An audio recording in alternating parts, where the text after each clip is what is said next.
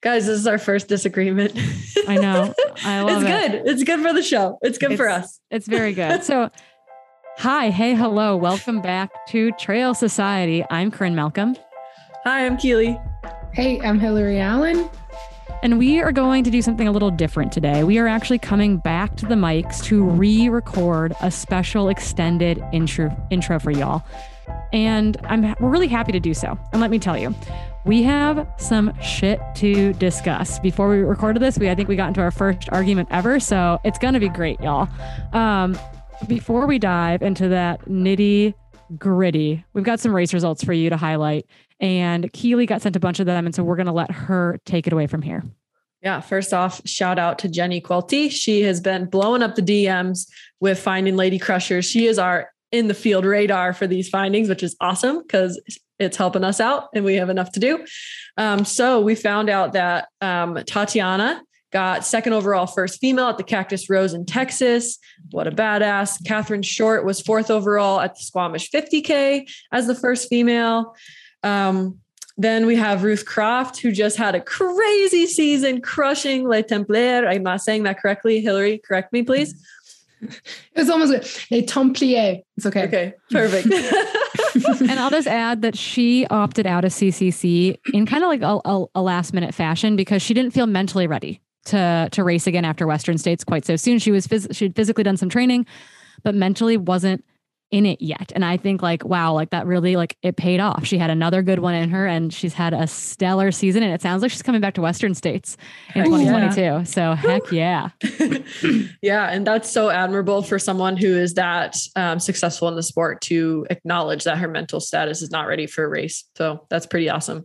And then it paid off for her. And then we also just wanted to give a little shout out to the Azores National Golden Trail Series Championship. So this is a little different than the World Championship where United States represented. So Darren Thomas and Janelle Links, who crushed at Broken Arrow, they brought home the gold to the US, which is like the first time that's ever happened for the Golden Trail Series. So that is awesome. And they are both like young, aspiring, amazing runners in this field. So super stoked with that. And then I think we should shout out our fearless, I don't know, we'll call him our big brother, our fearless leader, overlord, Dylan Bowman, went over to Diagonal Defu to race. And it was insanely hot, like 110 degrees all day, rugged terrain. It's a slow, mean 100-mile race over there. And the women's time, I think the women's winning time was like, they were out there for like 30 hours or something. Like it was a nasty, nasty race. Emily won that. And then the men actually had a tie, which I think, did you see the video footage of that with Ludo and Daniel Jung just like finishing like arm in arm together? It was the bromance of many, many hours out on the trail together.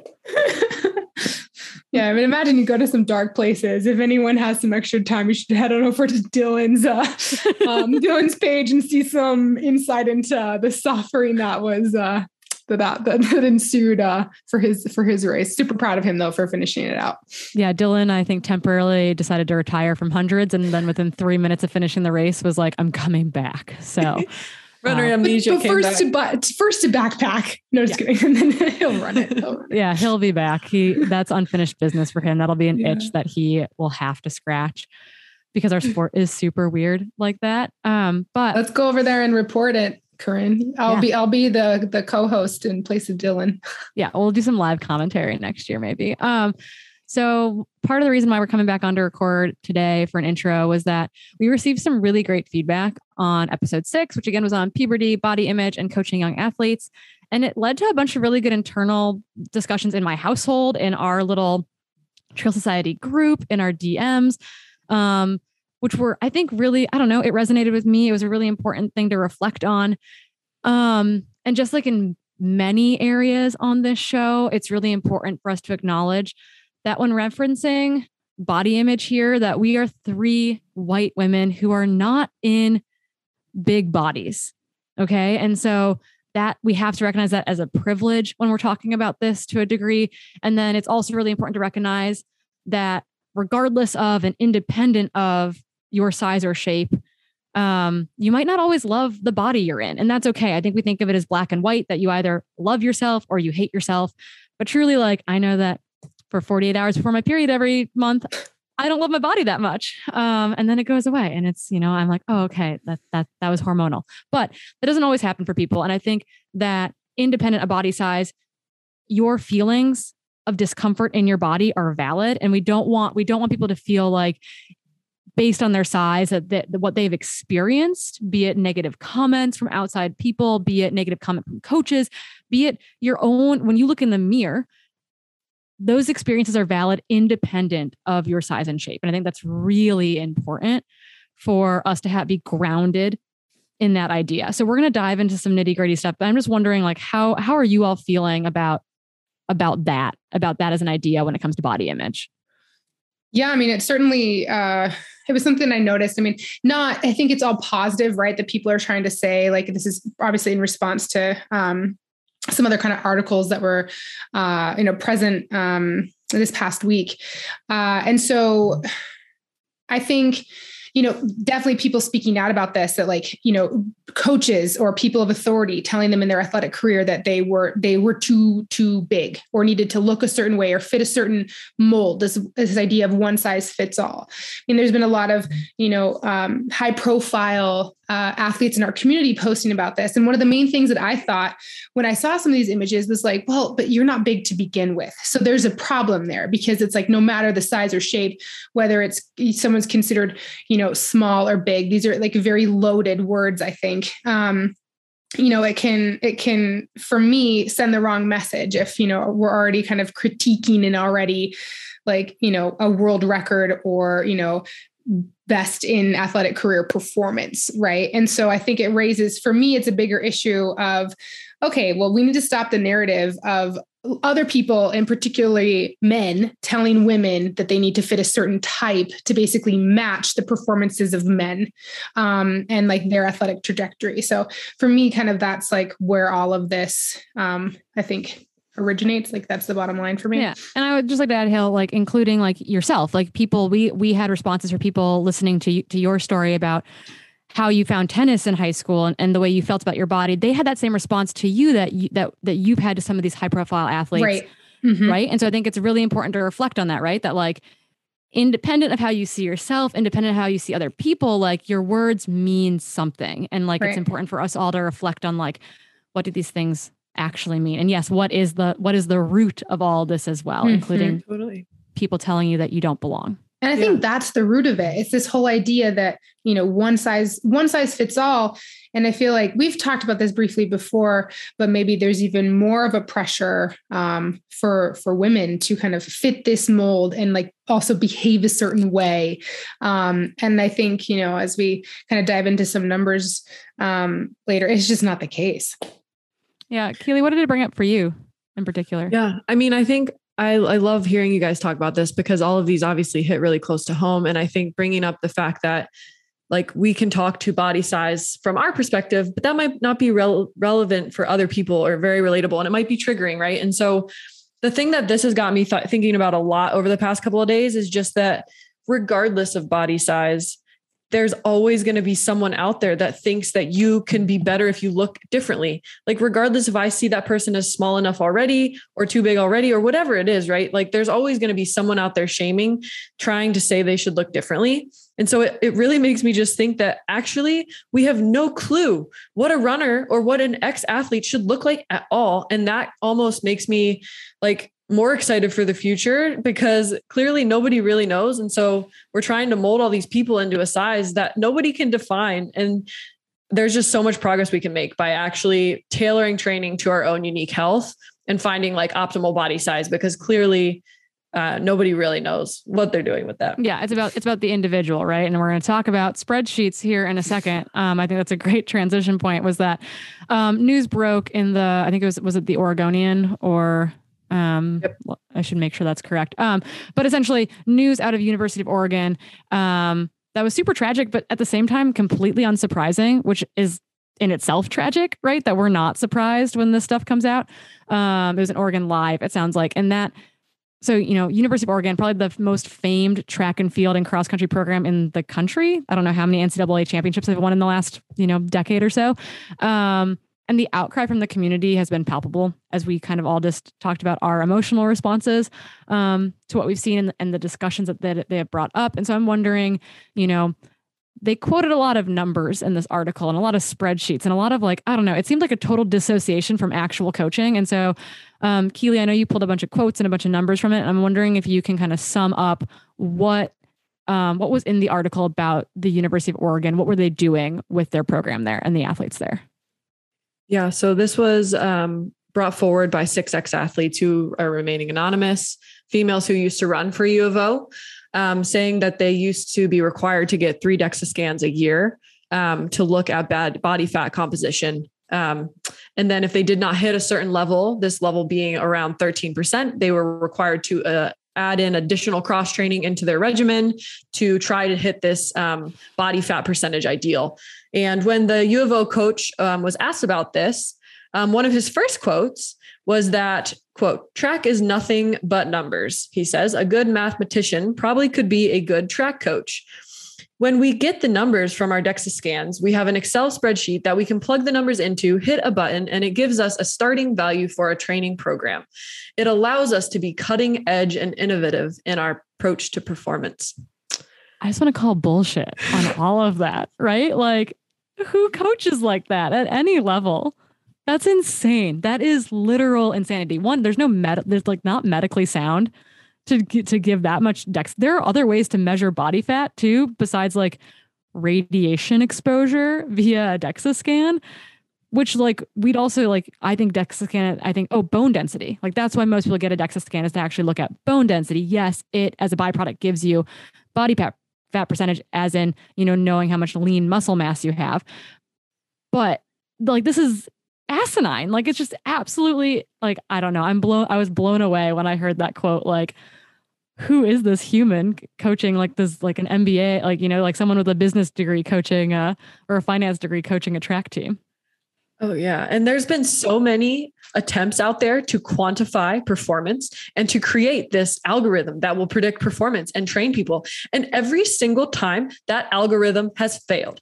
And it always comes back saying that coaches are better than computers. And here we are, someone saying that, no, actually the Excel spreadsheet is the way to go. And in defense of him, I will say that I'm sure there's no malintent on his end here, right? In his mind, he was trying to optimize for something. Exactly. Yes. So I think we can't put all the blame on him. He might be uneducated in this way so that he doesn't know he's causing all these harms. But yeah, unintended consequences of implementing a 3-time-a-year DEXA scan, or let's say you could use a bod pod, for example, right? The school I went to, we used a bod pod for research. I took part in exercise physiology and nutrition studies. We used a bod pod, doesn't give you radiation exposure. It's very accurate. It's just I don't know. I'm just baffled at the utilization of this, but the unintended consequences of subjecting athletes to this, right, is that it was anxiety provoking. They had athletes starving themselves, leading into a DEXA scan, for the hopes that somehow their numbers would magically equate to the correct thing. And I just think I was reading through this article, with my jaw on the floor, because we've been talking about RED-S. And one of the things we know that happens when you're in this chronic, caloric state of deficit, particularly in women, because of how our hormones work in relationship to that. You go into a state of starvation, right? And so actually a lot of women who have become amenorrheic and are in this kind of chronic caloric deficit, your body comp actually changes in different ways. You normally aren't just getting leaner and getting super shredded. You're putting on more body fat. Your body's we are starving. We have to conserve energy. How are we ever going to have a baby in this state? It's kind of that's what women's bodies do. And so these women are starving themselves or freaking out. Their cortisol is probably through the roof. So that's also probably not helping the situation. So it's at no point would doing this elicit anything that the coaches are trying to do, quote unquote, by using a DEXA scan to implement this change in body fat percentage, which is a totally arbitrary selected number to begin with. I'm baffled. And then Keely, I don't know if you pulled some more research and some more numbers too. What They decided 13% in this article, which is like below recommended levels for an athlete to begin with. A female athlete, 14 to 20%, I think is more standard, which is a narrow, but you know, it's a range. For example, like where did this value come from? And then what research did you see? Was there anything that supported this? Because it's, in my mind, does not seem to be the case. Yeah, I was talking to my PT about this morning, Matt Walsh here in Portland, and he is fired up about this issue as well. And I've been trolling the internet for papers on body fat percentage of female Olympic athletes, and I find not very many, right? So I found some that have given ranges where the mean is around 13 or 14% body fat, but with the standard deviation of between 3 and like 5%. So we're looking at a very, very large range for even these high level performing Olympic runner female athletes, right? And so I don't know where he got this exact number of 13 from. What I do know is that when you look into a lot of research around eating disorders, and I do want to preface this might be triggering for some people. So if you do find yourself triggered by numbers around body fat percentage and eating disorders, feel free to skip ahead to the rest of the podcast. But looking into articles around anorexia and different eating disorders, normal body fat percentages for those kind of women also hover around 13% with a similar standard deviation. And so that's clearly not a healthy number, and it's not healthy for everyone. Clearly, some people are going to be okay with that. But for the instance, one of the parts of the article that broke my heart was the girl who was not even at 13% body fat. She was at 16% body fat and didn't get her period. And we're females, we're lucky. We get our period to tell us if we're healthy, if we're able to have children. And at 16% body fat, which is still a very low body fat percentage, she wasn't having hers and was told to get down to 13, which is just, it breaks my heart because that is just the most detrimental thing you could have someone do to themselves at that level. Because what they added on top of that, right, was additional exercise and continued caloric restriction. So she's already in a, like, the reason, like the primary reason why this person isn't getting their period is not their body fat percentage. It's being in a caloric deficit. They've taken women post gastric bypass surgery. So they're going to have a high body fat percentage, generally speaking, because they're doing this weight reduction surgery. All of a sudden their stomachs get shrunk immensely in that surgery and they lose their periods, because their caloric deficit is so huge post-surgery, and hence like why it generally causes weight loss.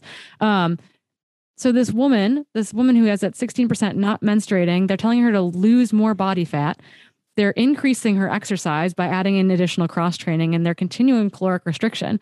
So the likelihood is that wasn't going to, one, she was not going to get her period back. And two, she was going to end up in this continued turmoil and like downstream, just like continuous, deleterious downstream effects, both on her mental health, her general physical health, and her performance. Like nothing was going to improve in that situation. And I think this also, like this, all of the numbers that you quoted, Keely, with that huge distribution from that 13.7%, right? 4 to 6% on either side, right, of body fat percentage. That just goes to the point that there's no one size fits all for body composition, for all of this. High performance, yeah. Exactly. Body composition, high performance. And that to me is really interesting. And I'm curious actually if there's like, are those same studies with men, right? And I would argue, I mean, does the same, you know, distribution of body composition exist for them? No, I would imagine not. And so for women, if we're looking to coaching and, you know, for high performance athletes, but also for getting women into sport and developing, you need like the presence of a coach, because it's not one size fits all from strictly like, okay, you meet these statistical numbers and then you perform well. Like it doesn't work that way. Absolutely. And they're leading with these numbers instead of letting the athlete find this number on their own. Right.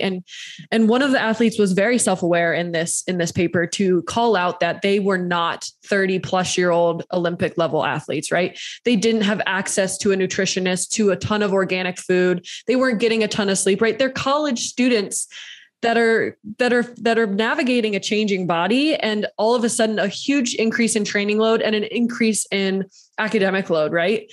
And so all of these other papers and all these other numbers are based off women who are well far away from their college career. And so, yeah, that's pretty shocking too. And to your point, Hillary, they're actually in that same paper I quoted showed the male range, and the body fat percentage difference across those male elite Olympic runners was only around 1% of difference. So much narrower window for the male athletes. Another point is like, you know, you can't train women the same way you train men. Yeah. The algorithm is not gonna work. It's not your friend. Avoid the algorithm. View athletes as humans, as whole humans, to find long-term success. Like what a concept. What a concept. We're groundbreaking over here on Trail Society today. But yeah, I think it was really disheartening. I think that, you know, it's another collegiate program, another, you know, hearing of coaches, you know, putting athletes in this position where, because culturally, right? Like, I think if you, I don't know, of the hundreds of metrics you could choose from, like, why this be your one, right? Like, of all the metrics, like why just this one to lead with? Like, there are so many other metrics that have value in high performance. You know, we think of lactate threshold, we think of VO2 max, we think of, there's all sorts of like kind of max velocity, terminal velocities or maximum velocities at specific levels. That would like be so much more impactful maybe when it comes to like setting up a training program for these athletes. But I'm just, yeah, I'm kind of at a loss for why this was the leading factor for this coach. Totally. Yeah. And I think what's kind of sad is just how they're optimizing for this one number, right? They're not optimizing for these other things first and then finding this number later. And what's sad about that is if you're just optimizing for body fat percentage, like that alone can just negatively impact performance, which is what these people want to increase anyways. And so they're targeting something that potentially can really decrease performance. And so it's the exact opposite of what they're going after. Yeah. And I think, I mean, obviously this is a college program with a lot of resources at their fingertips. But I think that, you know, there's one thing to talk about performance with a high performing athlete at an Olympic level, at a collegiate level. But you have to set them up with resources, right? You can't just say, oh, you need to lose weight or, oh, you need to drop your body comp to this without giving the athlete the resources necessary, the you know, the psychologist and the nutrition. I mean, the nutritionist that was working with these athletes too seemed to be more of a pawn of the coach than a actual consulting nutritionist. So I think that it's like, you know, you can talk about tweaking for high performance in a more holistic setting that I think ultimately benefits the athlete long-term. And that's not the strategy that was implemented here and in a lot of college programs in general. Totally. Yeah. And I think if they optimized for having even just their team, like even just the 4-year long-term length of their team, right? The lifespan of their team. If they just optimized to have the freshmen really good as seniors, their whole approach would be different too. And like why coaches just don't have the patience to just work with these athletes to build them to probably be better than they're going to be otherwise if they just wait and are patient. NCAA like not motto, but it's like, the coaches retain their salary and retain their position from winning NCAA championships. It's performance. It's the throw the dozen eggs against the wall and one's not going to break. And that's your champion philosophy. And that's not, and I know as when I was in high school, when I was looking at who was I going to ski for collegiately, that was something I took into consideration. Was this coach a holistic coach? Did they think about my long-term development? Were they excited for me to ski post collegiately, or were they going to produce NCAA champions who, you know, lost at, you know, were otherwise lost at all cost. And so that, like, that to me is an important representation of, is it a good collegiate program or not? Does anyone have anything to add to that? Well, I just think it's important for when, like, just for coaching, at least, and I'm not coaching, the majority of women that I coach are adults, right? They've already had their collegiate experience, their, you know, development into sport. The coolest thing is that a lot of women athletes that I coach, they found this later in life, right? But there's still this huge stigma around eating and fueling during for performance. And I have to have like these sit down conversations with them and say, like, it's not one size fits all. If your body is telling you that you're hungry, you need to eat. And the best way to recover, the best way to get better at running is to fuel while you're running and eat literally as much as possible until, you know, your body gives you, your body's smart. It knows what to do. Really all this other bullshit that gets in the way. Sorry, but it is, it's like all this other noise that gets in the way that tells us that we need to kind of like eat less. And I mean, I always use myself as an example. It's like, well, you know, like usually the guys that I like, look at the guys that can train, they eat a lot. I eat as much as them, or at least I try to, and I, you know, like act like post run. And so, hey, like my body is, you know, it, it's doing what it's supposed to. It's, you know, maintaining weight. And I mean, it's kind of, you know, you have to let your own body kind of take the wheel and ignore that other noise that people have been, you know, feeding to these women their entire lives. Yeah. I think that's really, really powerful. So we're never going to undereat our community. We're always going to maybe almost overeat, and that's okay, because fuel is, you know, food is fuel for our endeavors. It's how we keep our bodies healthy. And by healthy, I mean working and functioning and allowing us to traverse mountain ranges. You can't do that without a lot of snacks. So we hope that this was okay for y'all, that our long intro was a good way to talk about how the community is handling this news. But continue to slide into our DMs. Like, your messages are what's kind of creating these conversations, creating whole episode themes, which is really, really cool that we're, you know, trying to address those as much as we can. So let us know what actionable changes can our community do to help, you know, our sport long-term, for long-term health and success, as we continue to hear programs going through these, you know, these major, major issues. So we're going to drop you back into your regularly programmed episode. We hope you enjoy episode 7. Thanks, guys. Woohoo. Hi, hello. Welcome back to Trail Society. I am Corinne Malcolm. I'm Keely Henninger. And I'm Hillary Allen.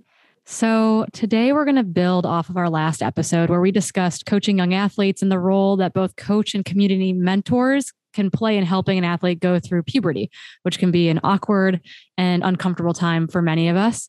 And so the potential outcomes of that, though, for athletes can be both intentional and unintentional. And in sports like ultra running, it's really quite common that you can fall into this energy trap, this negative energy trap. And you've probably heard this word thrown around in the media, thrown around on, I don't know, I Run Far, Twitter, if you're reading scientific journals, is RED-S. And so I'm wondering to get started today, if we could just start by defining RED-S. Sure. Who wants to take that one on? I'll do it. Great. Well, I think a lot of people might be scratching their heads right now, at least up until recently, I probably would have been, because I think a lot of people maybe originally learned about this as called the female athlete triad. However, a paper released by the International Olympic Committee back in 2018 decided to call this RED-S, which actually means relative energy deficiency in sport. And it's been expanded to be called this to include a lot more negative downstream effects of the female athlete triad. The female athlete triad was originally just encompassing the lack of menstruation, low energy availability, and impaired bone health. And this kind of encompasses a lot more of the negative impacts that the low energy availability end of the female athlete triad has. So things like metabolic rate, immunity, protein synthesis, cardiovascular health, all of these things can be impaired negatively by this low energy state that you get into during this syndrome. Yeah. And I think it's important too, that one of the things that they set out to do was they recognized that this was also prevalent in male athletes, and to include them in this, that the female athlete triad, yes, was very much geared towards women, but that REDs or RED-S can affect both genders. I think women are impaired more so by it, or more quickly. And we'll talk about that a little bit more in just a little bit. But one of the things that you mentioned there was energy availability. And I think that's really important to address. Like, what does that mean? Right. Most of us are thinking, oh, disordered eating or an eating disorder, but it's so much more than that. So I'm wondering if y'all can define what energy availability actually means. Yeah. So I'll take that one. So energy availability, and this is something that, you know, I've kind of learned in real time. But it's basically energy left over for normal physiological functioning after accounting for the energy that you expend during exercise. And so when we talk about, obviously that's different from male to female, but typically females need about more than 45 kilocalories per kilogram of lean mass per day. And so if you get below 30, that's where energy deficiency can begin. And of course that's just, that's relative, right? It depends for everyone. But I think most people bin this into, you know, disordered eating, But that can also be kind of, you know, a lack of knowledge or unintentional restriction of calories, right? This is what we talked about in our last episode. There's social pressures to fit a certain body norm, perfectionism. And so you think if, you know, like I talked about, you know, comparing myself to my sister and, you know, we're in the same gene pool. So shouldn't we need the same amount of energy, right? And so you can kind of get into this weird comparison where everyone's body is different. And especially when you're talking about this lean mass, the amount of muscle that you have, you know, that's where your glycogen stores are. We'll get into that later. But this whole idea of energy availability, it's we're accounting for all of the energy that your body needs to just function. And that's actually quite a lot, especially if you're training at a high volume and you're burning a lot of that energy already. Mm-hmm. Yeah. Cause I guess one thing we want to emphasize here is that, what people normally see as recommendations for calories per day does not pertain to athletes. That's not accounting for something you need because you've gone on a 2-hour run as well. Right. So when people are like, oh, you need to eat 1,500 or 2,000 or 2,500 calories, they're just throwing out arbitrary numbers based off of weight and sex that, are not indicative of the kind of energy you're putting your body through in that day. And so this kind of equation is really, it's like twofold, right? You're having this like resting energy expenditure, which is like the energy you need to live. And then you also have this large energy need for all of the activity you're putting your body through. And so that's kind of what they're accounting for here. And they don't actually have male recommendations yet, which is kind of showing that the males are way behind in research compared to the females here, because they don't even have a true recommendation for males yet. Which is so bizarre. It's very like that does not happen very often in any research, but specifically in exercise physiology research, because it's been predominantly male heavy for so long. So that's kind of, I mean, I feel bad, but it's kind of cool that like we have recommendations for women on this right now, but we do not yet have them on males. And I think that I don't think this is a tangent. I think this is important. So we mentioned, you know, this could be from disordered eating, but it could be from unintentional, like just not meeting your needs, right? Like you go out for long runs on the weekends and you got a Monday rest day and it's like, oh, I don't need to eat as much today because I'm not exercising. Well, you're still in caloric deficit from what you did over the weekend. And I think, Keely, I think that this kind of, we both have gone through stress fractures. I know we're jumping the gun. We're going to talk about what the outcomes are here, but I think that's important to bring up is that like, you know, you're a person, you're a role model in the sport. You're a person that I look up to both on the science side of things and the running side of things. And you kind of found yourself in that position where you had this mismatch of your caloric needs that was like, just like not something that you had thought about. So I'm curious if you could just, you know, tell us a little bit about that experience before we dive into like, what are all the other negative outcomes of being in this state? Totally. Yeah. So back in 2019, coming off of like a year of excessive racing and very good racing, but also way too much. I had a sacral stress fracture, which can sometimes be from biomechanical deficiencies. In my case, and in some common cases for female distance runners, can be due to energy deficiency. And I don't know if this happened to you guys, but I found myself very unaware of this state, or at least very much in denial of this state for years, right? And so you're kind of able to trick yourself while you're in this energy deficient state for a while, because your body's not quite to its maximum depletion level for a while. And so I feel like it was like this ticking time bomb for me, where I just kept pushing myself into this energy deficient state for a really long time.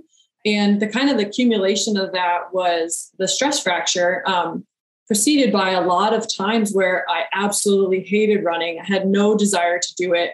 I didn't look forward to any of it. I was kind of in a performance plateau. I wasn't sleeping well. I thought that was kind of normal. I didn't enjoy eating. I also thought that was normal. Like, there were just so many mental like nuances in my life that I became okay with being normal. But after the fact, and I guess like years removed from that incident, I realized like that wasn't normal. Like the way that energy deficiency was manifesting for me was like all encompassing. And it just, I'm so happy that I had the stress fracture to tell me that I'd gone way too far down that hole.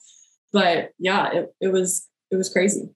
It's hard when you like have always seen yourself as really durable, and then suddenly you have this issue where it's like, oh, just kidding, you're not durable. But I think that's a really like good example of how our sport is really demanding and really hard. And looking back on that now, you're like, oh, red flag, oh, another red flag, oh, another red flag. And I think that, you know, we're hoping that in sharing some of this, you all can recognize those red flags in yourself or in other people, and you can, we can get to them before, you know, you end up having to take 8 weeks off, 12 weeks off, a season off due to like a major, you know, big bone stress fracture. Cause that is not the outcome that any of us look forward to. And I think we're all in this sport because we like to suffer and we don't want to be like really like soft with things. And so I think when everything feels harder or you're not getting your period and there's all these things that might make you seem soft, like you just swallow that, right? You don't talk about it. You don't admit it as a defeat and you just kind of suffer through. And in this sport, like that's not what we should do because we already put our body through enough as it is doing these races that we need to be doing everything in our ability to support it when it's not doing those crazy things that we can, and not making our entire being being this suffer fest. Yeah. 100%. I think we'll talk more too about like things that you can do to combat this down the road. And I think that the emotional side of things, we want to definitely, you know, there will be the nutritional recommendations, the recovery recommendations, but also like, hey, you're a human recommendation. So I think that obviously stress fractures, right? That's a big issue when all of a sudden you've got this hormonal dysregulation going on, you're going to have issues with your bone health. And so I'm wondering if you all can walk us through, you know, what happens physiologically when you're in this prolonged state of low energy availability. Yeah. So we know that during this prolonged time of stress that it could potentially reduce the hypothalamic release of the gonadotropin releasing hormone, which actually impairs your anterior pituitary to release gonadotropins, which are your sex hormones, right? And so this can result in, for females, your FSH and LH, which we'll talk to later in more detail, but they are two hormones that are crucial in your menstrual cycle. So your monthly regulation of your hormones, and the pulsatility of those go down, which basically renders you unable to have the menstrual cycle because you're not going to be going through the corpus luteum degradation that you need to do in order to elicit the bleeding that happens every month. And then ultimately the downstream effect of having these two hormones pulsing very low levels is that your estrogen level will also go down. Which I was going to say, why in lay terms here, right? Like those are a lot of really big words. Like, what does that mean? Right. And like keying into that estrogen component there, what does that mean for people? Mm-hmm.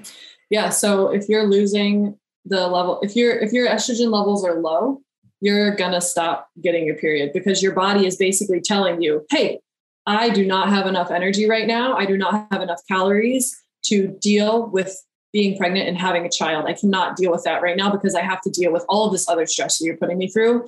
And so all of these hormones that are typically circulating on a very regular timetable are stopping the circulating because your body just can't handle that.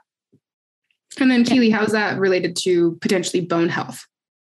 Yeah. So then that's related to bone health because the downstream regulator of estrogen is something that actually allows calcium to be reabsorbed from the bones. And so when your estrogen goes down, calcium is being reabsorbed. This decrease in estrogen is going to impact bone health dramatically, yes.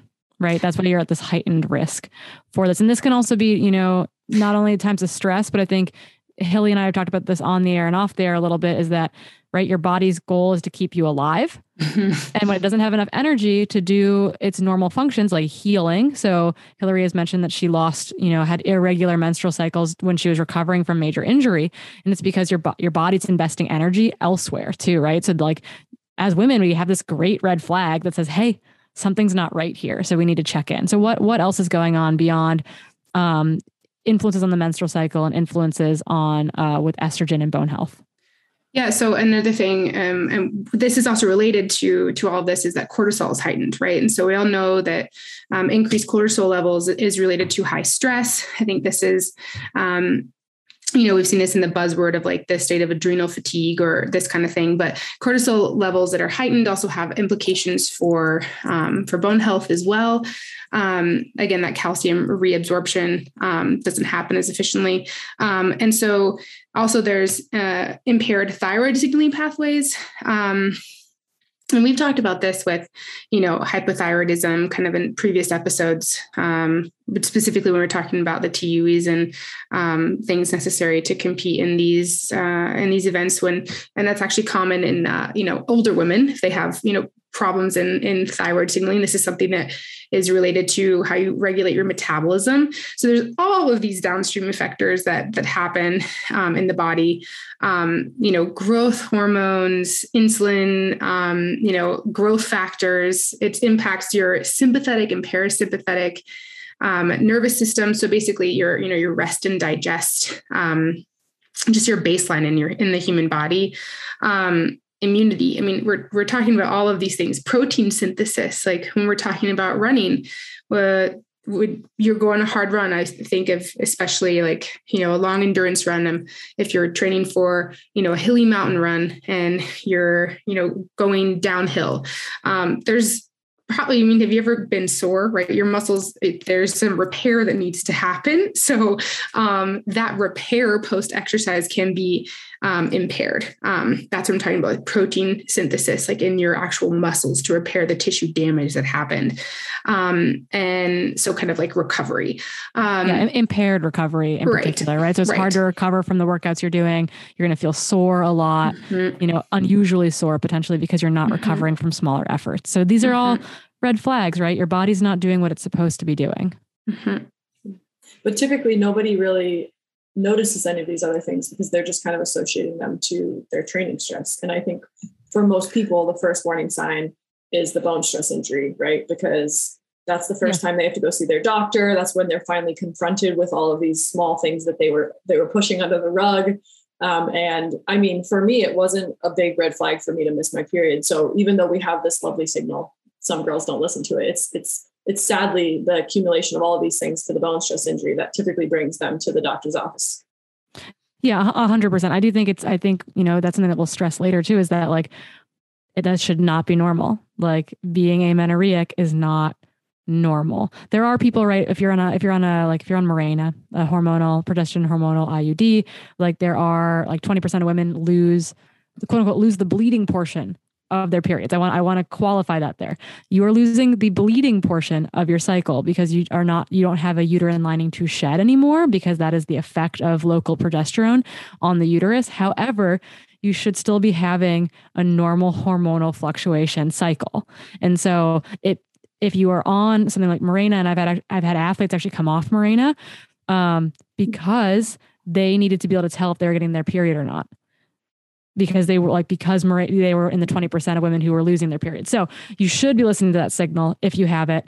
Obviously, we're all on birth control for various reasons, and that is kind of like people see it as a positive side effect. It's not as annoying to be bleeding every month, but if you don't have that signal to say, hey, you're getting your normal cycle because you're no longer bleeding, like that becomes hard. And I do know athletes who have like specifically gone through hormonal testing during certain months, just to check in, to see that they are getting that fluctuation in those hormones because they are on Mirena and they don't bleed every month. So that shouldn't be we shouldn't have to get to a stress fracture is what I'm trying to say.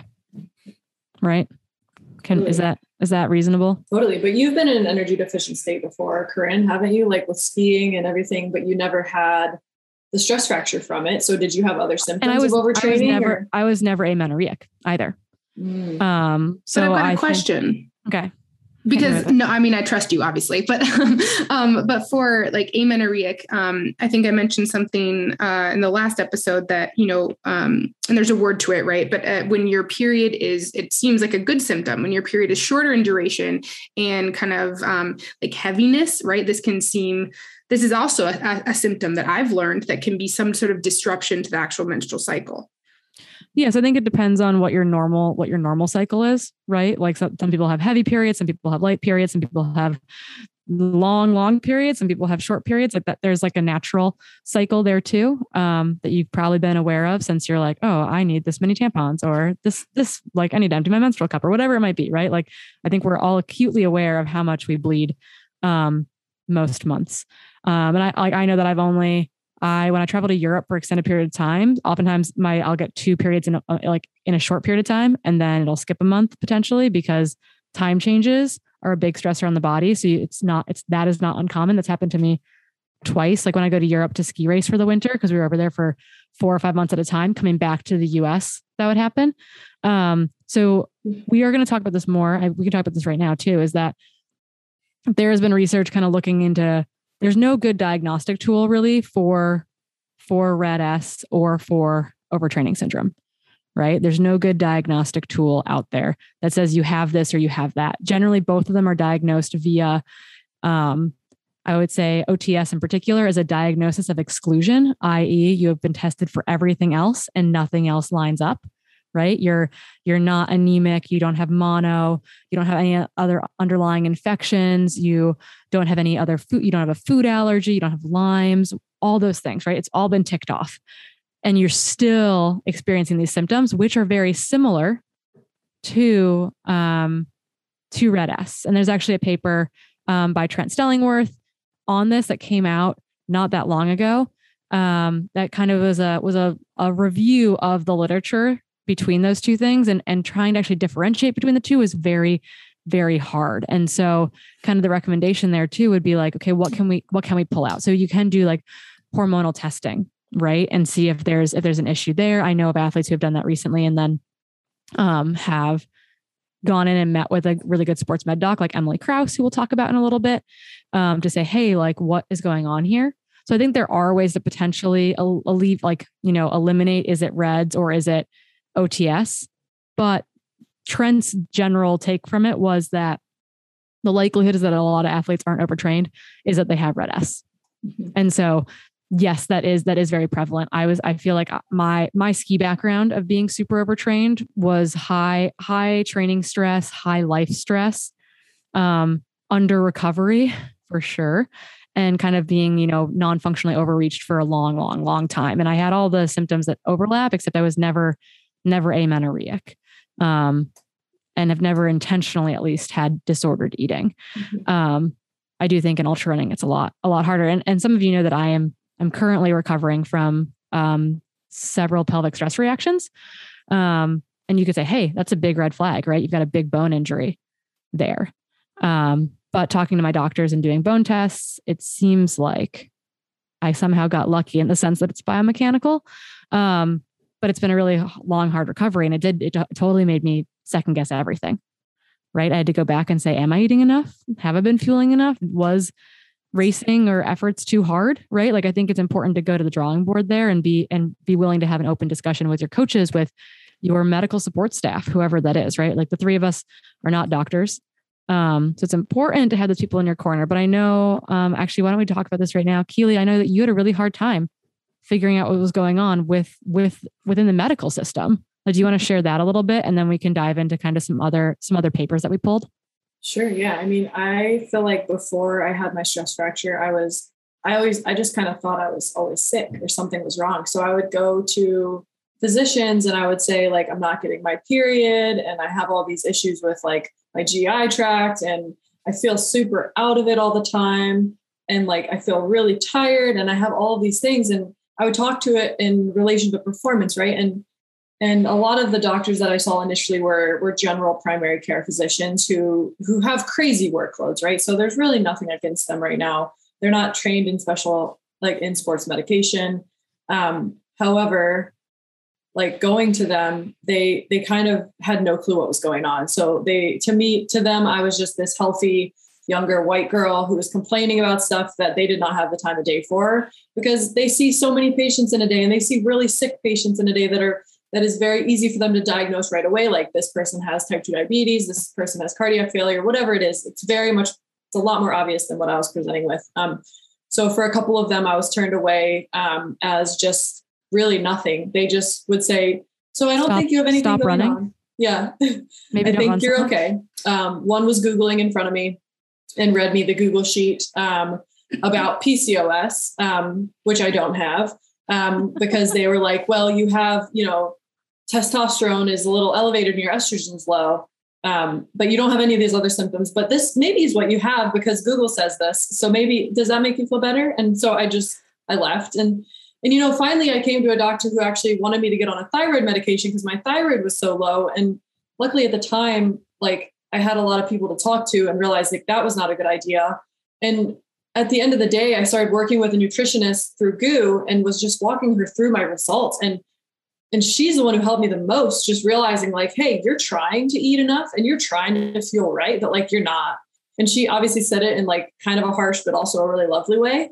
And it just took like that kind of a sports, very sports specific, like opinion for them to be like, hey, this is what you're doing wrong. And then obviously like fast forward a couple of years, I feel like it took forever to start getting like the energy deficiency in line. And yeah, it can be chronic. It can be chronic, and it can be at very low levels for a long time. And testing things like estradiol, they'll oftentimes test that. So, and they'll look at sex hormones to kind of see if that's going on there, but it can be akin to, Amelia Boone, man, we're just going to keep shouting you out here too. I think she was very frustrated that as she was working on herself, as she was working on getting this like eating disorder under control, that she was still getting injured. She's still having bone stress injuries. And she's like, I'm doing everything right. Why is my body failing me? And it's like, well, you are doing it right now, but it's got decades of doing it wrong on it. And so it's one of those things where it's like identifying this can take a long time, and recovering from it, there's no timeline, right? Same with OTS. There's no one timeline as far as how do you recover from this? How does it mean complete rest? Does it mean, changing up training some, using the bike? Remember that switching from running to the bike though is like, it's still metabolically taxing, right? And if you've got a metabolic injury, which I think RED-S qualifies as, right? Like you might not have a physical injury, but you sure as heck have a metabolic injury because your body like biochemically isn't functioning, right? Like treating it appropriately and finding guidance there, I think is super hard. But as more people recognize what they're struggling with and kind of come out with their own journeys, I'm hoping that will help guide people, because absolutely. Right now, I think it's really the Wild West a little bit. And to add with all of this that we're talking about, we've talked about a lot of, downstream effectors. Like you mentioned, doctors can recommend thyroid medication, and I think that can be overprescribed. But really the one common thread that all of these things have is diet. It's enough calories, because that can influence all of these downstream effectors. And I mean, I've coached some women who are recovering from eating disorders, right? And they've talked with their doctors, and they're still trying a year later to get a normal menstrual cycle back, right? It'll come and go. But this is also something that's, I have to be cognizant of as a coach, like not prescribing them too much exercise or running, because their body is still in an energy deficit. And so you can fix things, if you increase calorie intake per day, you can get your period back that, even that quickly that month. But still, if you've been kind of on that low end of energy availability for, years, it can take that long to repair the bone damage that has happened, because it's like a leaky pipe, right? It's something, if it's like a slow leak over time, but there's still damage there. And you need, months, if not years, of basically repairing to get that baseline back again. Yeah. So evaluating like bone density is definitely, and then there's some blood markers that doctors can look at too with bone injuries to kind of see if there's something there, which can kind of steer you towards like, oh, it is this biochemical versus biomechanical issue. Right. And that can help guide how recovery needs to be done. Is it rest? Is it PT? Is it nutrition? Is it a combination of all those things? And it's really important to note too, that like, I think a lot of us think, well, I'm heavier, I'm overweight. Like this can't affect me. Right. Cause like, I think we associate like low BMI or being really, really thin with this stuff, but it's really important to note that doesn't matter here. Right. It's, you can have a caloric deficit at any size, at any shape, and you can end up with that caloric deficit being so big that your body cannot, is going to start shutting things down to keep you alive. Totally. And just when Hillary was talking through symptoms, like there is very high effects from this on your metabolic system. So that can impact your body's ability to store muscle as well as store fat. So you can get to a point where your body's not able to make muscle anymore, and it's actually storing more fat. And so the look at just a holistic body as well as like a BMI calculation is not going to be necessarily indicative of someone having this low energy availability at all. Yeah. Or being a risk factor for it. And you're right that one of the symptoms of this too, is that you can actually see a shift in what am I going to say here? a shift in body composition. Like that, like maybe you've been a lean athlete and suddenly you're noticing that you're gaining weight or your body just doesn't look the same. That can actually be a symptom of this. And then all of a sudden it's counterintuitive, right? You're like, well, I need to eat less, right? Like I don't look how I feel like I should look. I need to eat less. And that's just like this vicious cycle where instead of like eating more would actually be much, much more beneficial to both performance, general health, and maybe body comp, if that is something that is important to you and your sport. So I think that is a very interesting component of it. And I think one thing to tie back into here that's important is that we mentioned a paper that was done by Shear and Tiller and a bunch of other guys who are all exercise physiologists and physicians. It's actually a really interesting group of people who kind of all came from their own areas of expertise a little bit to write a paper about the health or their potential negative health impacts of ultra running on the sport. And in it, it talks about female athletes specifically. And it kind of says, you know, we don't quite understand this, but, you know, it does seem that females are at a higher risk to be impacted by RED-S and therefore also to end up reporting having stress fractures. We know this impacts both males and females, but women, because of our more delicate, like hormonal cycle, seem to be impacted by RED-S more, not like maybe in the long term, but in like they get impacted quicker. Mm-hmm. Yeah. And I think it's more recorded for women, right? Because they have this warning sign. And so I think unlike males who don't have this little like warning flashing sign, they're going to see it quicker, or at least they're going to be more aware of it than males. Yeah. And I can go from like a personal anecdote as well. It's like, I can notice if I'm in a high volume training cycle that my period can be shifted. And so, you know, that to me is indicative, like my body is working very hard. And, you know, like Corinne mentioned, it can be more a delicate cycle because, you know, our body and our menstrual cycle is primed for us to, you know, have a huge energy expenditure, which would be to have a baby. And so, you know, if that is shut down, you know, kind of we're built for it to be shut down on the acute level. And I've noticed that even in my, you know, if I'm doing kind of too much and I'm like, okay, this is where you need to rein it back. Yeah. Yes. Totally. Yeah. And I think that's like really good to note for recovery, right? Too, is that like when I got my pelvic stress fracture, initially, no one really attributed it to RED-S. I just kind of was coming to that realization on my own. And so my doctor and my PT were all really stoked for me to start cross training right away. Right. So I think I took 7 days off and then was right back on the bike. But during this whole time, like for the next month, I still never got my period, and was still feeling really fatigued on the bike, but just kind of was looking over it and then tried to push back for this one race and realized I just wasn't ready and I still wasn't getting my period. So I finally just stopped. I just took a month off and slowly started building back my menstrual cycle. And then a couple of months later, got it, missed a month, got it again, and then slowly started getting it every month. And it takes forever, but yeah, that's really good to watch, right? For females is that it's an indicator if we're doing too much. And so we should really try to keep it. But I also wanted to say too, it's like, this is something, so, I mean, Keely, when we were talking about on our last episode about girls and the developing and, you know, going through puberty and all of this stuff, like I started puberty a bit later. And I know you mentioned that you did as well. And that was something that I noticed. I was a very active kid. I was doing tennis and cross country and all these different sports. And when I started my period, when I was 16, it would do that. It would kind of like, you know, leap every, you know, 2-3 months. You know, I'd have it and then I wouldn't when I was in the summer and super active. So that can also be, you know, something to know yourself, right? And also your history. My mother has a history of amenorrhea when she was in the Peace Corps. And so, you know, like all of these things, family history can also relate to this as well. So it's also just, I think it's a cool metronome that we women have. So it's a good thing to kind of keep track of.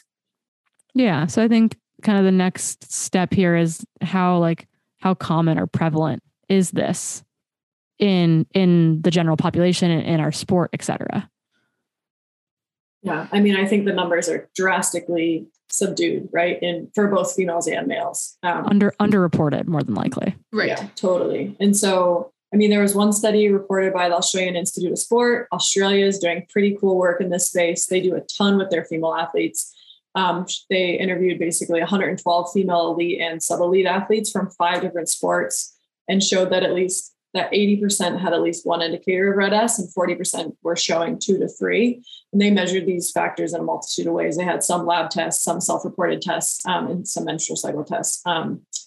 And yeah, so that was a pretty shocking stat for me. And then I guess, what do you guys think in terms of like prevalence of sports? Because I only see studies around like body sports that emphasize a certain body type, but I would wager that they're also pretty prevalent in other sports.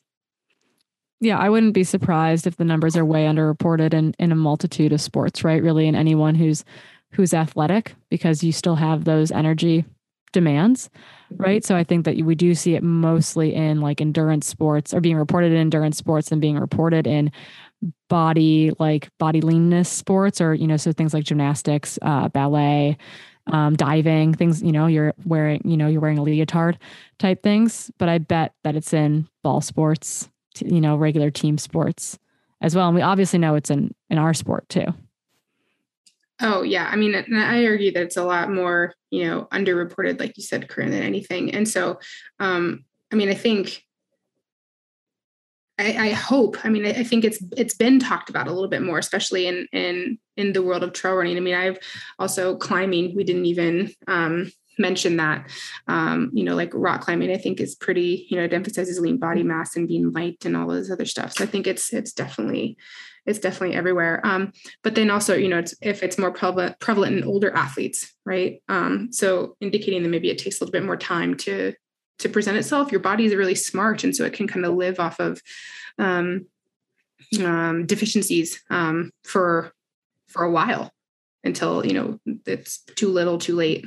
Yeah. And I think, it's so interesting because I think of kids as being kind of delicate. I mean, I also know that they bounce, but I think that they're like kind of, I like, to me, you know, hearing your story and the story of my friends in high school of getting your period, you know, for a month and then not having it for a month and then having it again, and there being no regularity to it, right? Like you can't track it. You never know what's going to come. It's always a surprise type of thing. Like how much of that is normal and how much of that is, you know, you are growing. There's a lot of energy demands on your body as a growing adolescent, on top of like trying to menstruate, right? Like, so it's like, is that not low key RED-S? Like in my mind, like, yes, maybe right now we're seeing it more prevalent in older athletes, but I almost wonder if that's just because we're not looking at it, or there's no standardization of what normal hormones are in teenage girls and in young women. And so I'd be surprised if that stat doesn't change in the coming decade. Yeah, or I'd be surprised if they didn't create another addendum to RED-S where they actually like make a specific call out for girls under the age of 17 or 18, because I think the symptoms and the physiological manifestation of RED-S would be different than it would be after puberty and after like years of it. And yeah. This is also something that's really important to note too, is that women, when we lay our bone density, the most important years for us when we're laying our bone density is when we are menstruating. So from when we start puberty, you know, I think it depends, but like, you know, until your mid 30s, maybe early 40s, depending on the woman.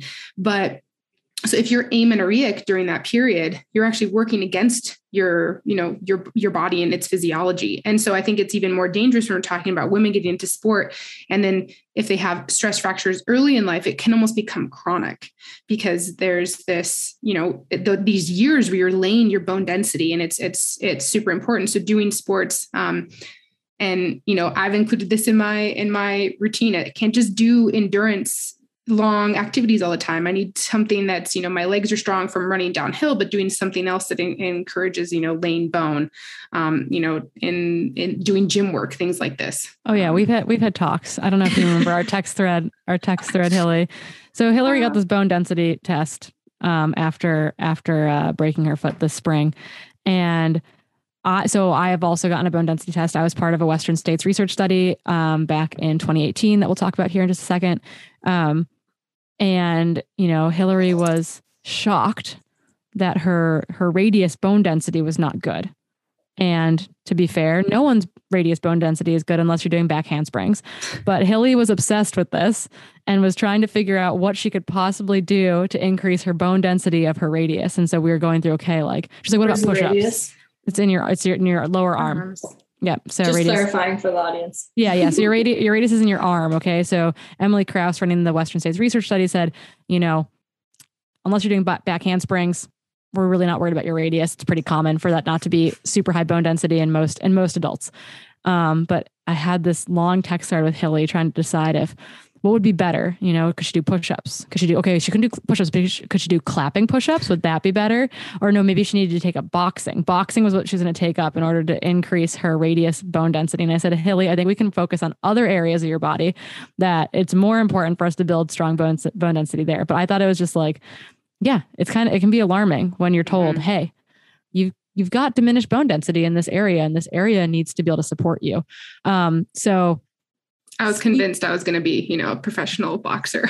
Yeah, it was a good spring of text messages from Hilly. But, so speaking of, you know, obviously this is prevalent in other sports, but it's prevalent in our sport too. I mean, we can all talk about our own personal experiences here, but, you know, our sport's very demanding. Right. It's got that high energy demand, and it's really hard to eat enough because you're going to have interday deficits and between day deficits just due to training demand, you know, going out and doing your double long run on the weekend. So Western States does research, which is really, really cool. They have this research initiative alongside the race every year. And for the last 3 years, so 2018, 2019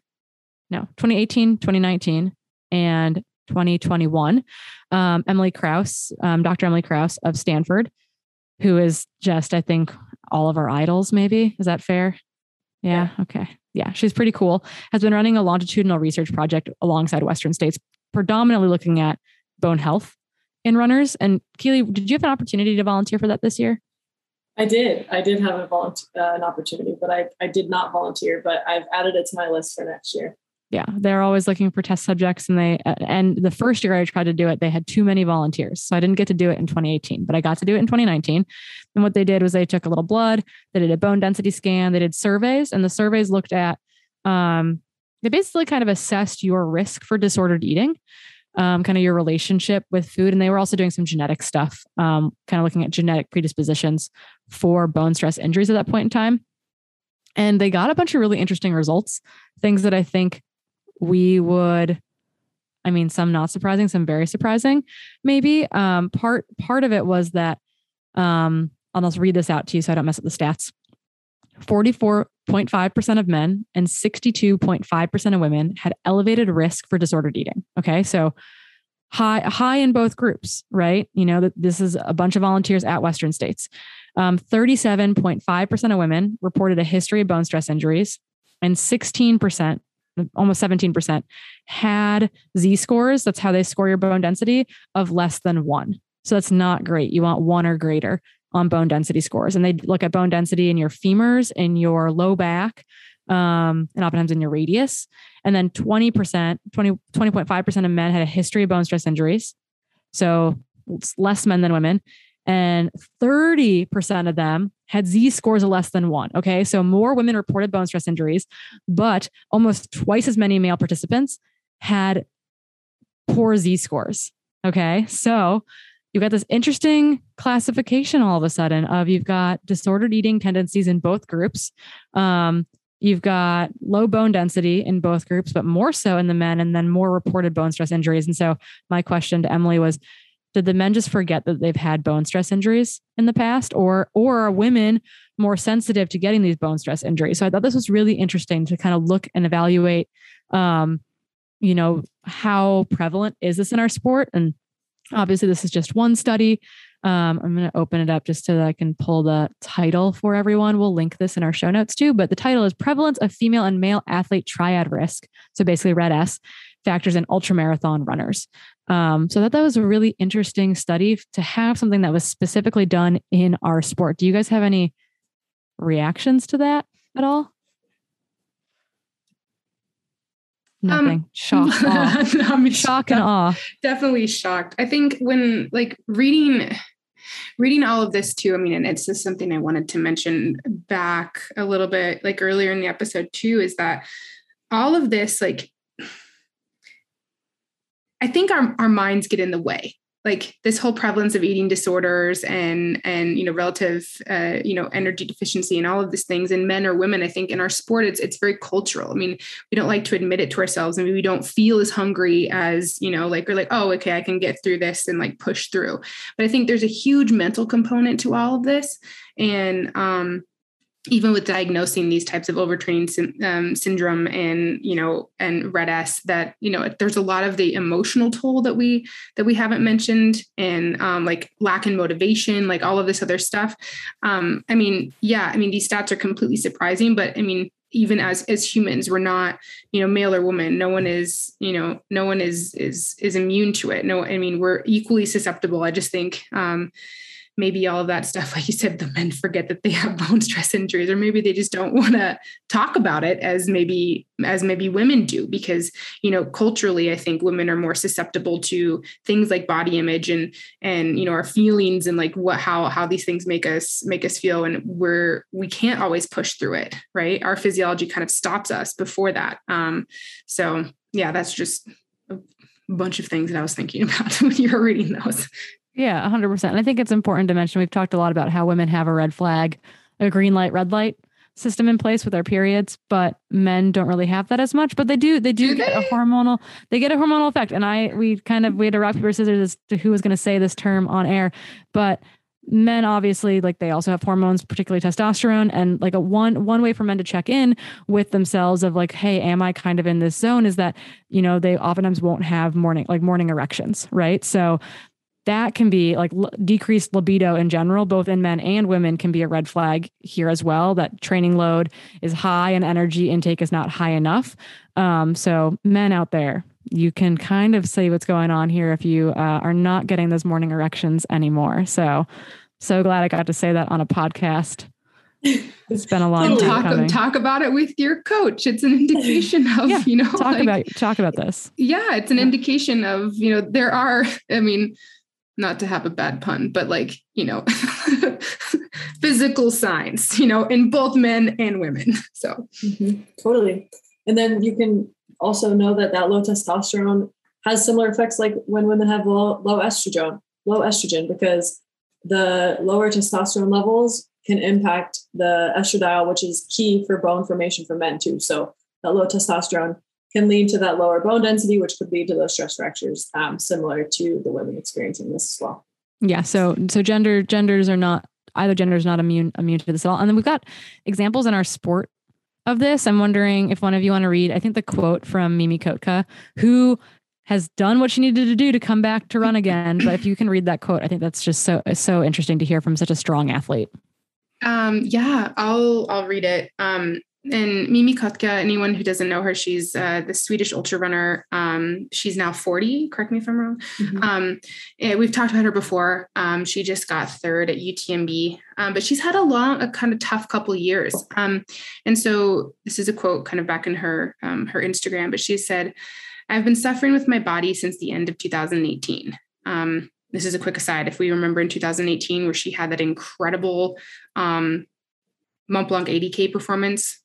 I forget what she placed, but she was like well within the top 10. So to continue the quote, "I have finally connected the dots between my low immune system, anemia, fatigue, stomach problems, lack of menstrual period, inability to run fast, and my body always running in reverse. It is RED-S, relative energy deficiency in sport." And like, if she's been pretty honest with her struggle, she got a ton of support. And I think that continued her just to share the honest journey that she's had kind of since 2018 and returning back to sport and kind of having a full reset, as she explained, before taking on UTMB this year. Yeah. And I think other people in our sport a woman who got Hilly and I both into the sport, Anna Frost, you know, she's talked about this kind of dating back to 2012. I think there was a good video that maybe Solomon put out kind of this, of her going home and kind of the therapeutic therapeutic sense. But it's, you know, had dealt with a ton of stress fractures, and it like kind of, I think, had to redefine her identity in a lot of ways there as well as Jeff Rose. That might be a name that some of our newer ultra runners are not as familiar with, because kind of burned a bright light hard. And then I think, you know, Rob Krar and Timothy Olsen have both struggled with that kind of stuff too, where it's like, you just, your body can only take so much. You fly really close to the sun for a number of years. I think David Laney kind of fits into that category as well. Like, it's kind of finally on the up and up again after years of maybe burning it too hard. So men and women, not immune to that whatsoever. Do you guys have any other examples in the sport? I mean, I think Caroline, I'm going to botch her last name, Caroline Chevreau. Yeah. She was on, you know, thyroid medication as well. And she kind of had to just stop. And, you know, I think for her, she's like, she has no governor, so she doesn't know when to quit. She'll just go. And she had an incredible couple of years, and then she just couldn't, like, she was had a bunch of DNFs and couldn't pull it together. And I think it was, you know, because of RED-S as well. Yeah. And I think she kind of came out and said that as well. They weren't sure what was going on. They were like, oh, maybe it's adrenal fatigue. But I think that we kind of realized that is probably RED-S. Yeah. Right. Yeah. And I think a lot of people, I don't have any specifics really to add, but because I think we could list so many now, but I think a lot of people are becoming more comfortable posting about it and talking about it and saying that they were struggling and that they need to take time off. And I think there's a lot of really, really promising discussion in this space. Yeah, I do think that they're like people being really public. It's hard to be public, right? Being public means scrutiny from people. It means support, but it also means scrutiny from folks. And so I think that that's, you know, it's really important to see those people become mentors in the sport. And I think that most of them have been able to do that and guide as examples for us. And so I wonder too, this is a really good time for us to talk about, like, how do we, you kind of mentioned this earlier, how do we fight this? How do we combat RED-S? For ourselves, for other people? Well, yeah. I mean, I think, we talked about this in the last episode too, kind of being mentors, having the open conversations, putting the resources out there so people can learn more. I think knowledge is power. And so then, you know, encouraging people to go out there and, you know, figure out their own, metabolism, their own body, like what they need. I think, as Keely mentioned too, it's like, for me, I need someone else to help me because I can't always rely on myself to make the right decisions. So, you know, getting a team on board, whether it's a good coach, a nutritionist, doctors, all of these things. I think a big part of this though, right, is like eating, right? Eating is really important, right? So fueling properly on the runs, before runs, on the runs, after runs. We've talked before about how we're all anti-fasting people. None of us are fans of fasting. We're all anti-fasting. So I think, you know, can you, either one of you, talk a little bit about the importance of nutrition when it comes to recovery, and it, like, both broadly for RED-S, but also kind of just like, what can we be doing in our day-to-day to make sure that we're staying on top of it?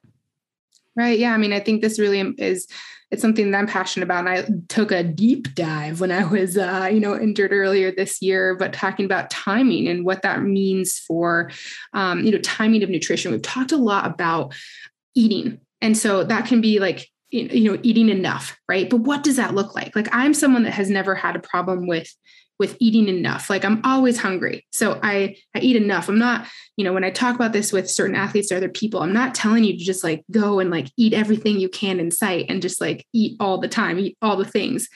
Really yes, that's important to have kind of when you look in a day, eating enough, but then what I'm talking specifically about is the timing of that nutrition.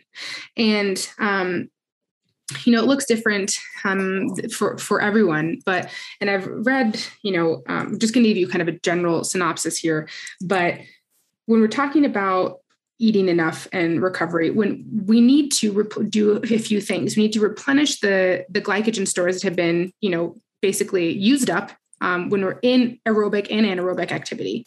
This is specifically in the muscles, right? But, in the liver also. And then we need to, training adaptations need to happen. So that's the tissue repair. And when muscles literally break down. And so one of the main things that aids in this is carbohydrates, and having carbohydrates immediately after exercise.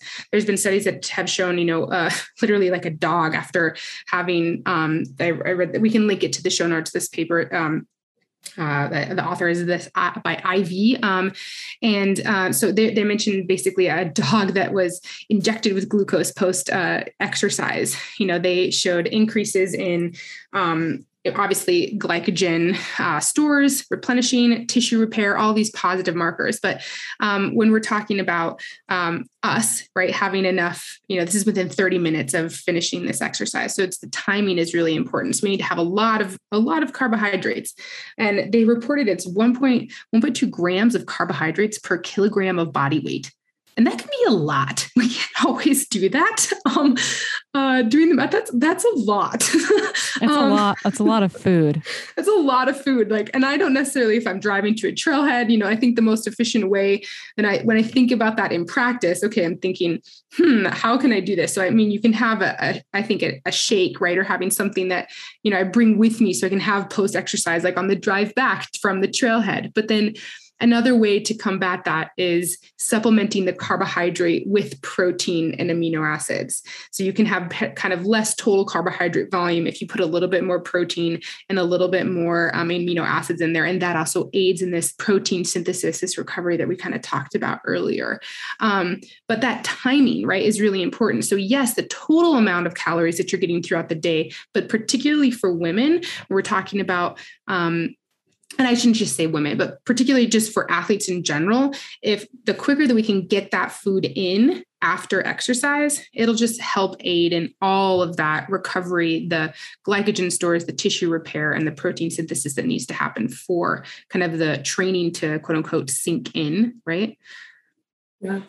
Yeah, that's fair. And it's really important to eat after running as well. But I think one thing that I've been pushing really hard on all of my athletes and people that I talk to about running and eating is that you should have breakfast before. Because that's huge. Yeah. I grew up with eating breakfast all the time, right? Because you played ball sports, like nobody really cared.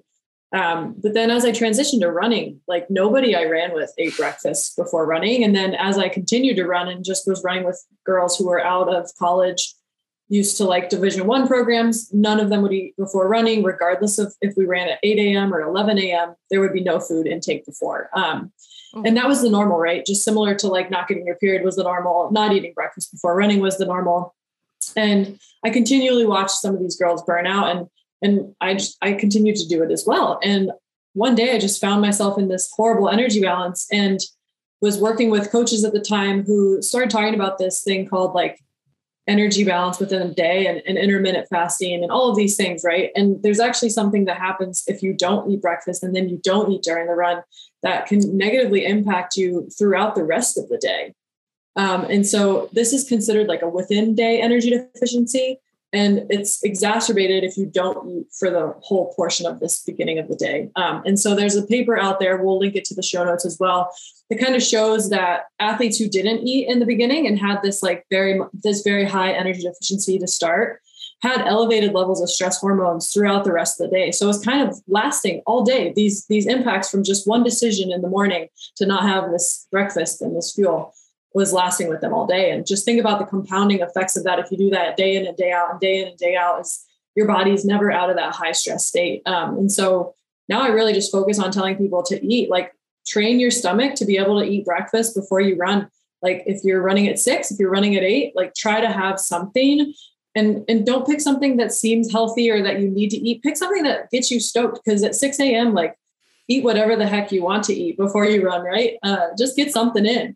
I eat Pop-Tarts not infrequently before I run. Cause I'm like, you know what, if I don't have this thing to reach for, I'm not going to eat before I run. And so it's like, whatever you can get in, I think is important. And if you're a trail or ultra runner, you got to be training your gut anyway, because how are you going to eat calories when you're racing? So I think that this is a good practice there too. But yeah, it doesn't need to be this perfect breakfast, but getting those calories in, getting some carbohydrates in your system before you head out the door to the run, even if you're running early, which I know is hard. I'm that person where it's like, I wake up 30 minutes before we're out the door, and that's not a lot of time.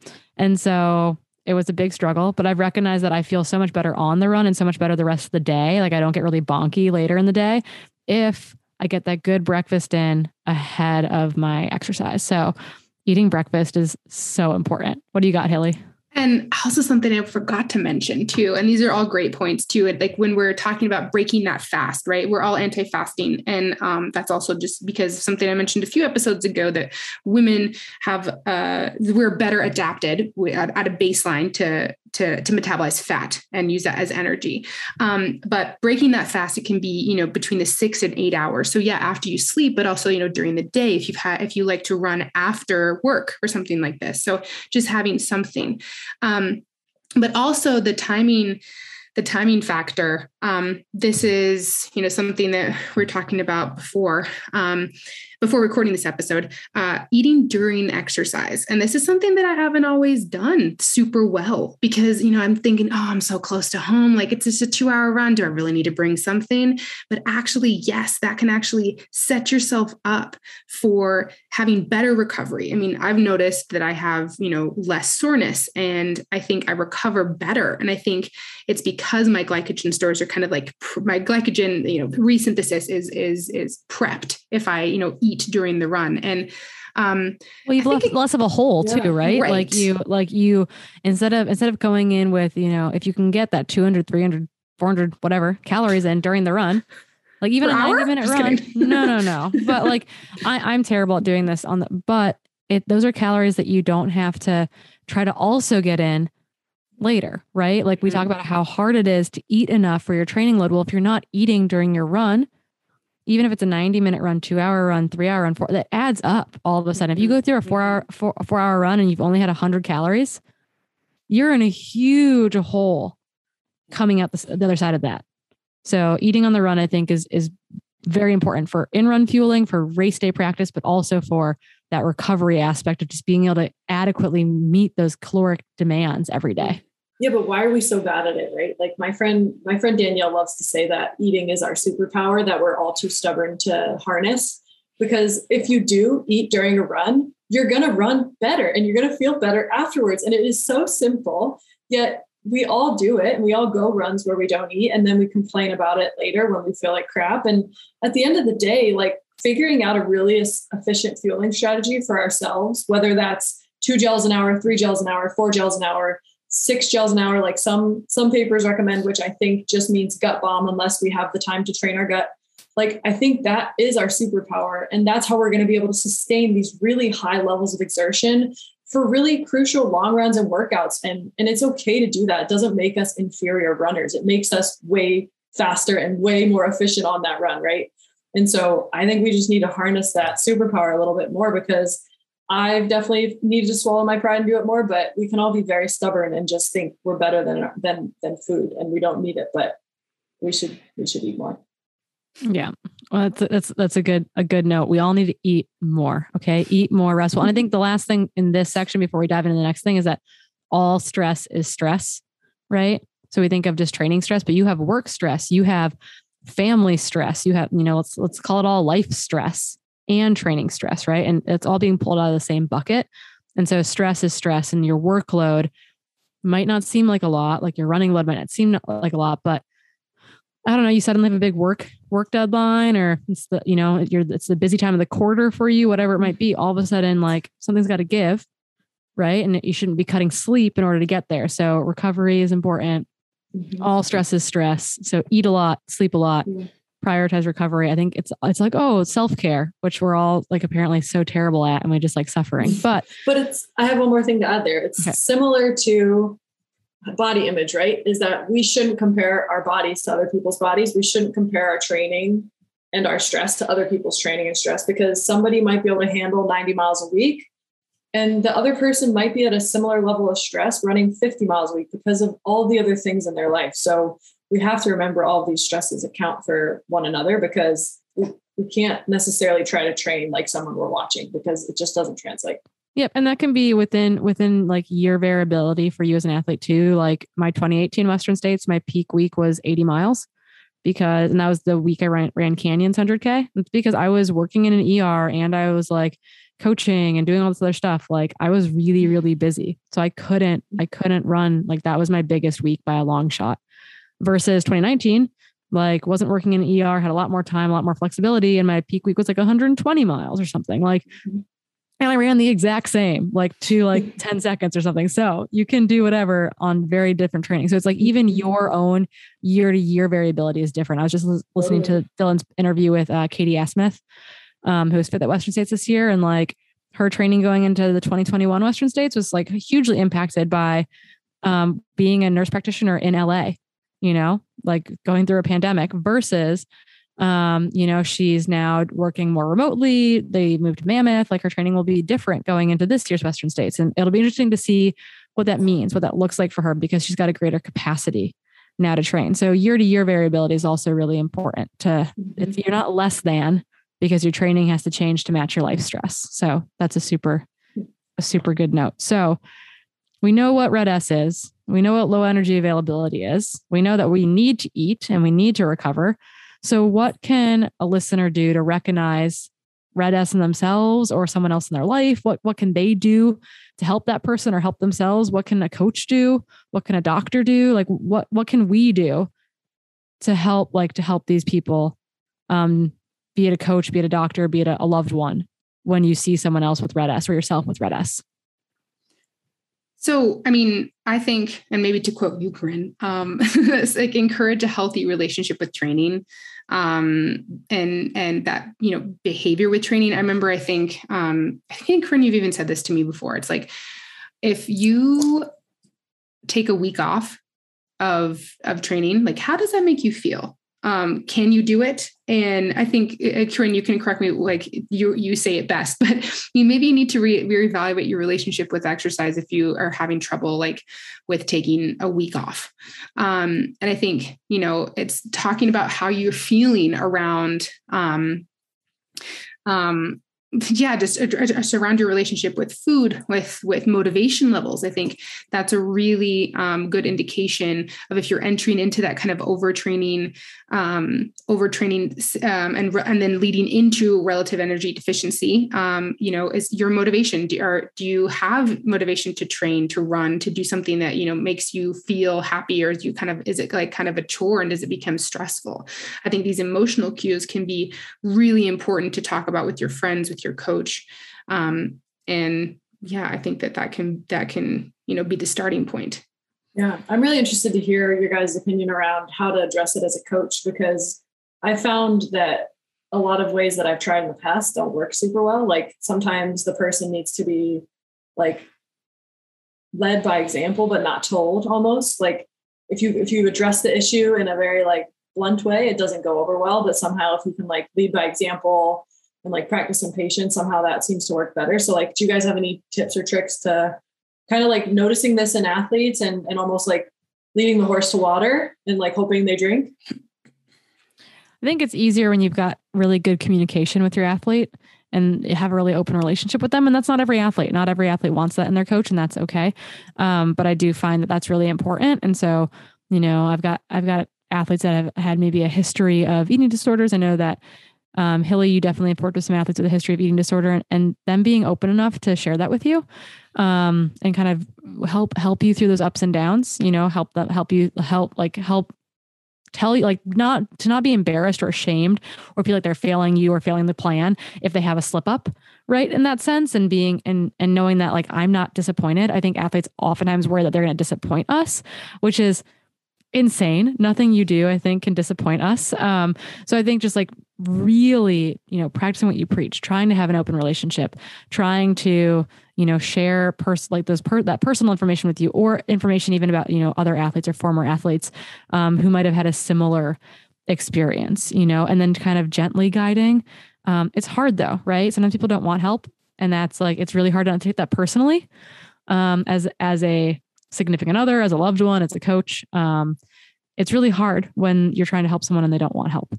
And I think having learned to not take that personally has been beneficial for my own well-being during this experience. But I think part of it's, just trying to pick up on red flags and then trying, is there something about diet culture that do I have women that intermittently fast or are on a weird diet or on keto or something else? All of a sudden, to me, those are red flags. And then it's I need to be more just keeping an eye out on those athletes. And, all of a sudden it's oh, your intensity session didn't go well. Okay. Well, what did you eat before it? Okay. You didn't eat anything before it. Okay. So then that's a conversation that you can have. So I feel it's just being really aware and being really open and then trying to lightly encourage, the you're not disappointing me. I'm here to help you type of thing. And then because I'm not a dietitian, right? I always defer. I say, hey, would you like to work with someone on this? And then deferring to a good dietitian, I think is can be really valuable for an athlete. I think as a coach, it's not my role to be everything. Mm-hmm. I'm not a licensed dietitian. It's not my space. So I defer. I'm not a clinical psychologist. That's not my space. So I defer. And I think that's important to know that about yourself and know that and be just really upfront with your athletes about that so that you can easily defer them when you feel they really would benefit from it. Yeah, that's really good advice. Yeah. I also try to really emphasize that off days are for doing something completely unrelated to running. And that's what I've done for myself as well. Try to dissociate them and just have an actual life outside of running that's not revolved around it at all. And I feel that's kind of helped me balance training with life instead of putting all my eggs in one basket and getting really stressed about running and putting all this pressure around it. Yeah. I think you do have to be careful. I have true recovery days and maybe they don't have a true recovery day every single week, but it's I'm you can walk, you can do yoga, you can walk the dog. But you're not running, you're not biking. It's not a cross training day. Because those are all, that's still metabolic tax, right?